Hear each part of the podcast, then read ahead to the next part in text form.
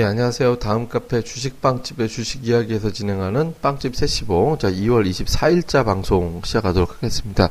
자, 오늘 시장을 뭐 좀 어떻게 보면 우리가 좀 정리해서 생각을 해본다면, 그러니까 좋게 얘기하면 잘 견딘 거죠. 뭐 해외 증시 많이 빠지고, 아시아 증시가 우리 주변 증시 별로 좋지 않았거든요. 뭐 대만이라든가 일본이라든가 이런 주변 증시 별로 좋지 않았고, 그다음에 뭐 특히 이제 유가 하락하면 어, 신흥시장 쪽 금융 좀 불안하게 생각을 하니까 여기에 따라 어떤 불안함도 좀 있긴 했었는데 예, 그럼에도 불구하고 굉장히 잘 견뎠다라고도 이제 볼 수 있는 양상이었죠. 또 코스닥은 오히려 이제 VR 관련주라든가 이런 종들이 상당히 좀큰 폭으로 올라가면서 오히려 이제 상당히 좀 강한 이제 그런 모습. 어제 뭐 하락하고 나니까 이제 강한 모습이로 바로 바뀌는 형태가 이제 됐고 이렇기 때문에 이제 시장이 나름대로는 잘 견딘 그런 모습이 나타났다 이렇게 보면 될 것 같은데요. 자, 시장이 오늘 잘 견뎠던 이유, 우선 이제 해외 증시 쪽, 아침에 제가 이제 마감 방송에서 해외 증시 이제 분석하는 방송에서 이제 설명드렸던 거 잘 생각해 보시면 될 것 같습니다.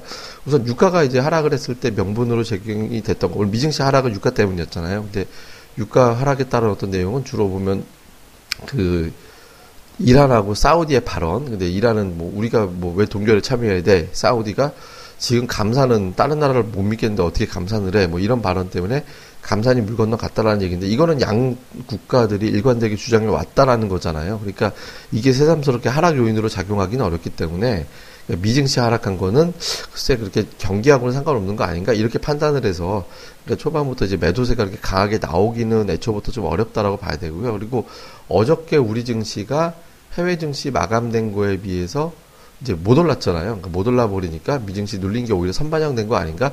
그러니까 이런 식으로 해석이 되는 어떤 그런 모습이 좀 있었습니다. 여기에다가 아, 뭐, 종가 쪽에서는 뭐, 종가까지 이게 밀어붙이지 못했지만, 칭화 반도체가 이제 미국 기업 인수하는 거를 갖다가 이제 포기하기로 했다라는 소식이 알려지면서, 칭화발, 어떤 그러니까 중국 기업이 글로벌 반도체 기업을 쭉쭉 늘려나가면서 이제 압박을 줄 거다. 우리나라 기업들의 이제 이런 우려 때문에 이제 한동안 반도체 기업들의 잠재적인 어떤 리스크 요인으로 부각되기도 했었잖아요. 근데 이제 그런 어떤 것을 포기했다고 하면서 하이닉스가 이제 반사 이게 오히려 기회가 된다라는 증권사 코멘트와 함께 이제, 이제 3만 뭐 천원 전후까지 밀고 올라가는 힘들이 나오면서 그 대형주에 대한 어떤 이제 걱정이 좀 덜어지게 되는 그런 모습이 나타난 거죠. 그래서 지수 자체가 이제 확 빠지지 않는, 그러니까 빠지자고 하자니 명분이 좀 약한 그런 형태로 이제 만들어졌다라는 게 이제 특징적인 모습이었습니다. 그리고 수급에서도 보면 오늘 뭐 딱히 이제 매수한 주체는 없었잖아요. 그러니까 기타 보면 주로 이제 시장의 핵심 주요 이제 매수 주체는 그냥 자사주 매입이에요. 자사주 매입. 그러니까 자사주 매입으로 들어왔던 물량 정도만 매수 주체로 됐고 이제 3대 주체가 팔긴 했는데 어떤 주체도 천억 이상 순매도 하질 않았거든요. 그러니까 흔히 얘기하는 이제 집중적으로 주식을 팔아서 떨어뜨리려고 하는 매도 주체가 존재하지 않다 보니까 매도 주포 없는 지수는 올라가기도 어렵지만 뭐 큰 주포가 없느나 근데 그렇다고 왕창 빠지지도 않거든요. 그러니까 수급에서 큰 매도세가 없었다라는 점도 역시 시장에는 좀 도움이 됐던 것 같습니다. 그리고 뭐 외국인 투자들이 이제 또 선물 시장에서 계속 그러니까 미결을 수반하는 선물, 그러니까 미결이 감소하는 거는 그냥 기존 매도를 청산하는 건데 미결이 수반되는 선물은 신규 매수로 들어오는 거잖아요. 그러니까 매수를 이렇게 계속해서 이제 상승적으로 툭툭 찔러주는, 그러니까 더 올라갈 수 있을 것 같은데 뭐 이런 식으로 이제 베팅을 계속 해주다 보니까 이제 시장이 적어도 견디는 형태는 유지가 된 것 같습니다. 근데 우리가 좀 꼼꼼하게 좀 따져봐야 되는 게, 그러니까 일단 지수에 딱히 그러니까 큰 모멘텀 없이 그냥 쓸, 등락만 나오고 있거든요. 그러니까 1900포인트 넘어올 때까지는 나름대로 좀 힘이 좋았었는데 거래소 기준으로 그 이후에는 좀 힘이 떨어지는 형태가 되죠. 이게 왜 그러냐면 시장의 성격 자체가 이제 많이 빠져서 올라오는 기술적 반등의 성격이 조금 더 강하기 때문이거든요. 그러니까 2000포인트에서부터 빠지어 내려와서 1850 이하로 내려갔다가 이제 반등 한번 나왔는데 이제 그 다음에 올라가자라고 하니까 뭔가 에너지가 좀 공급이 돼야죠. 뭐 그러니까 경기 부양책이 나오든 정책이 어떤 게 나오든 기업들의 실적이 일제히 좋게 나오든 어떤 명분이 좀 제공이 돼야 되는데 그런 명분 자체가 없다 보니까 시장 참여자들이 지금 자신감을 잃은 상태가 있는 거죠. 그렇다고 겁먹을 정도도 아니고 우리가 이제 빠지면 매수하고 하면서 이제 뭐 매집과 단타 단계 뭐 이런 구간으로만 좀 이어지고 있거든요. 그러니까 이런 명분이 제기되는 건 대부분 다 3월, 3월에 몰려 있죠. 그러니까 중국 양회 아니면 뭐 미국 FMC 우리나라 이제 만기일과 특히 3월에 우리나라가 금리 인하 한 해 만에 지금 그런 얘기들이 좀 있으니까 그 시점까지는 모멘텀이 당장 없다 보니까 뭐 제가 일관되게 말씀드린 대로 그냥 그 전까지는 꾸역꾸역 반등 타진하는 정도 그 정도 흐름을 보이고 그 이후에 올라갈 것이다 이렇게 이제 보여지는 거죠. 그러니까 지금 흐름은 그런 연장선으로 보면 될 것 같고요.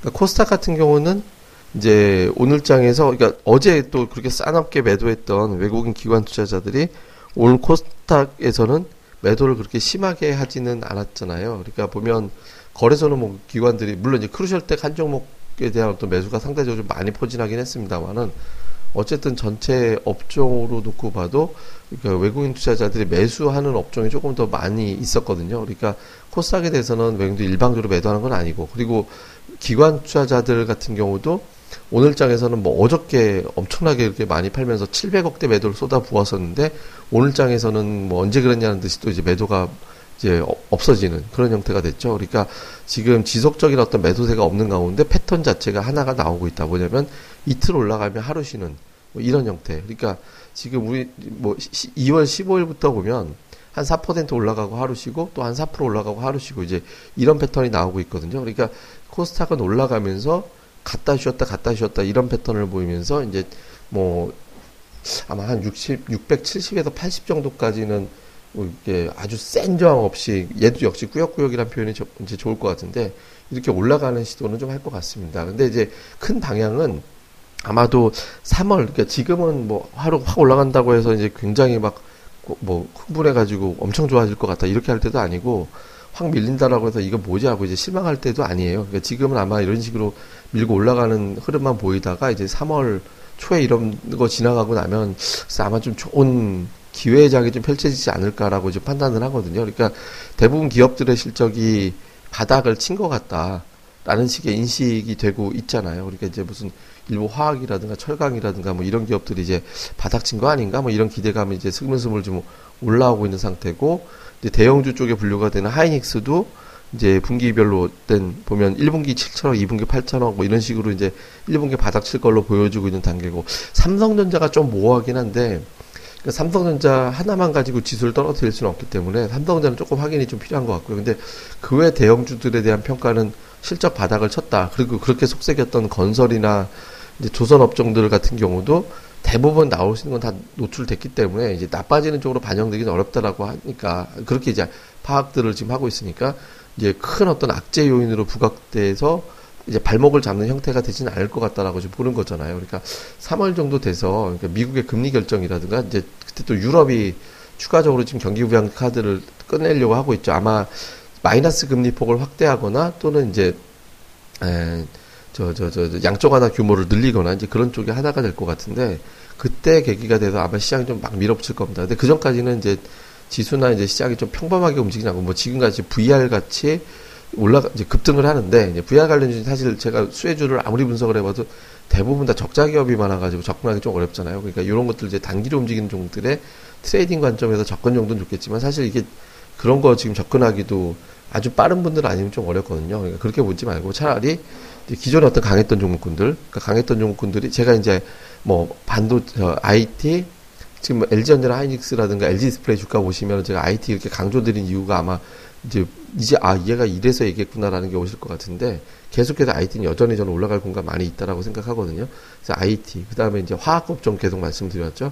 다음에 제가 이제 건설업종 말씀드렸죠. 그러니까 건설업종이 조정이 좀 나왔는데 제가 이제 아침이나 어제 이제 뭐라고 말씀드렸냐면 하루 정도 조정이 더 나온다면 매수 접근 해볼 만 할 거다. 그러니까 이제 내일장 정도에서 금일장 목요일장에서 이제 조금 초과 조정이 나온다면 지금 추세로 꺾을 때는 아니거든요. 뭐 유가 문제랑 이제 건설 뭐 담합 이슈가 좀 돼가지고 좀 빠지긴 했는데 실적 대세하고는 그렇게 크게 영향이 있다라고 보기는 어려운 거니까 이제 건설 업종 추가 조정이 나오면 이제 뭐 접근해 볼 만하다. 그리고 제가 한 일주일 전에 건설주 이제 부담스러우신 분들은 이제 건자재 쪽 보셔도 된다고 하면서 성신양해를 말씀을 드렸을 거예요. 이 방송에서 성신양이라든가 뭐 이런 기업들, 그러니까 레미콘 업체. 근데 유진 기업은 상대적으로 유진 기업 성신양해 말씀드리면서 유진은 타기업 경영권을 행사하려고 하는 그런 시도가 있기 때문에 조금 어중간하지만 성신양해 같은 경우는 좀 모멘텀이 될 거다라고 해서 그때 이제 말씀을 드렸던 것 같거든요. 그러니까 이런 식으로 이제 그 주변으로 확대될 수 있는 종목 중에서 덜 간 애들, 예를 들어서 뭐 최근에 LG 디스플레이하고 LG 전자가 올라간다면 여기에 공급하는 업체들 중에서 좀 덜 가는 거. 또 제가 지주에서 LG 말씀드렸죠. 그러니까 LG 전자 가는데 LG가 안 갈 이유가 없다고. 이미 올라간 종목이지만 이제 눌러주고 나서 다시 올라갈 것 같다라고 이제 말씀을 드렸던 종목이었잖아요. 그러니까 이런 식으로 아주 강한 종목이 있을 때 그쪽 주변으로 확장해서 갈 수 있는 종목군들 뭐 이쪽 이렇게 챙겨보는 게 좋을 것 같고 코스닥 쪽은 조금 재미없긴 합니다만은 재미없는 가운데 있어서도 OLED는 한바탕 지금 원익 IPS 무지하게 올라왔죠. 그러니까 OLED 관련주 올라감과 동시에 또 우리가 좀 계속 소외받았던 종목들 중에서는 작년 12월 이후에 전기차 종목들이 되게 안 가다가 이제 조금씩 이렇게 거래가 실리거나 뭐 이런 움직임 조짐들이 좀 있거든요. 그러니까 전기차 관련주들 계속 좀 체크 좀 해보는 것이 중요할 것 같고요. 그다음에 이제 제약주 중에서 모멘텀 있는 종목들 뭐 예를 들어 제가 지금 뭐 동아 ST라든가 이제 뭐 바이넥스 이게 제가 뭐뭐 뭐 이렇게 언급을 드렸던 종목들이 많이 올랐잖아요. 근데 그거 이외에보다 뭐 보령제약이라든가 뭐 안국약품이라든가 이렇게 좀 명분이 또 있는 종목군들 있죠. 그러니까 이런 기업들에 대해서 또 꾸준하게 한번 체크를 좀 해보는 것도 네, 좋을 것 같습니다. 그래서 전체적으로 본다라면 그러니까 시장이 그렇게 그다지 재미있는 장이 아니거든요. 지금 이렇게 그 아주 재미있는 장이 아니기 때문에 여러분들이 뭐 단기 기대 수익치를 아주 높여서 접근할 때는 아닙니다. 그렇지만 그러니까 3월 이후 어떤 좋은 장을 감안을 해본다면 기대를 해본다면 지금 이렇게 이제 좀 재미없을 때가 오히려 좋은 정도 싸게 사는 기회 가 될 수 있다라고 보여지거든요. 그래서 이런 종목들 뭐 기회 될 때마다 뭐 계속해서 좀 사놓고 약간의 이런 지루함을 좀 견디는 쪽으로 예 가시면 좋을 것 같습니다. 뭐 자세한 내용은 제가 지금 카페에 텍스트로 요약을 해놨으니까 저희 카페 주식빵집의 주식 이야기 다음에서 주식빵집 이렇게 검색하시면 저희 카페에 오실 수 있거든요. 그러니까 주식빵집의 주식 이야기 카페로 오셔가지고 예, 다들 뵀으면 좋겠습니다. 예, 그러면 뭐 오늘 하루 잘 보내시고요. 저는 또 다음 시간에 뵙도록 하겠습니다. 감사합니다.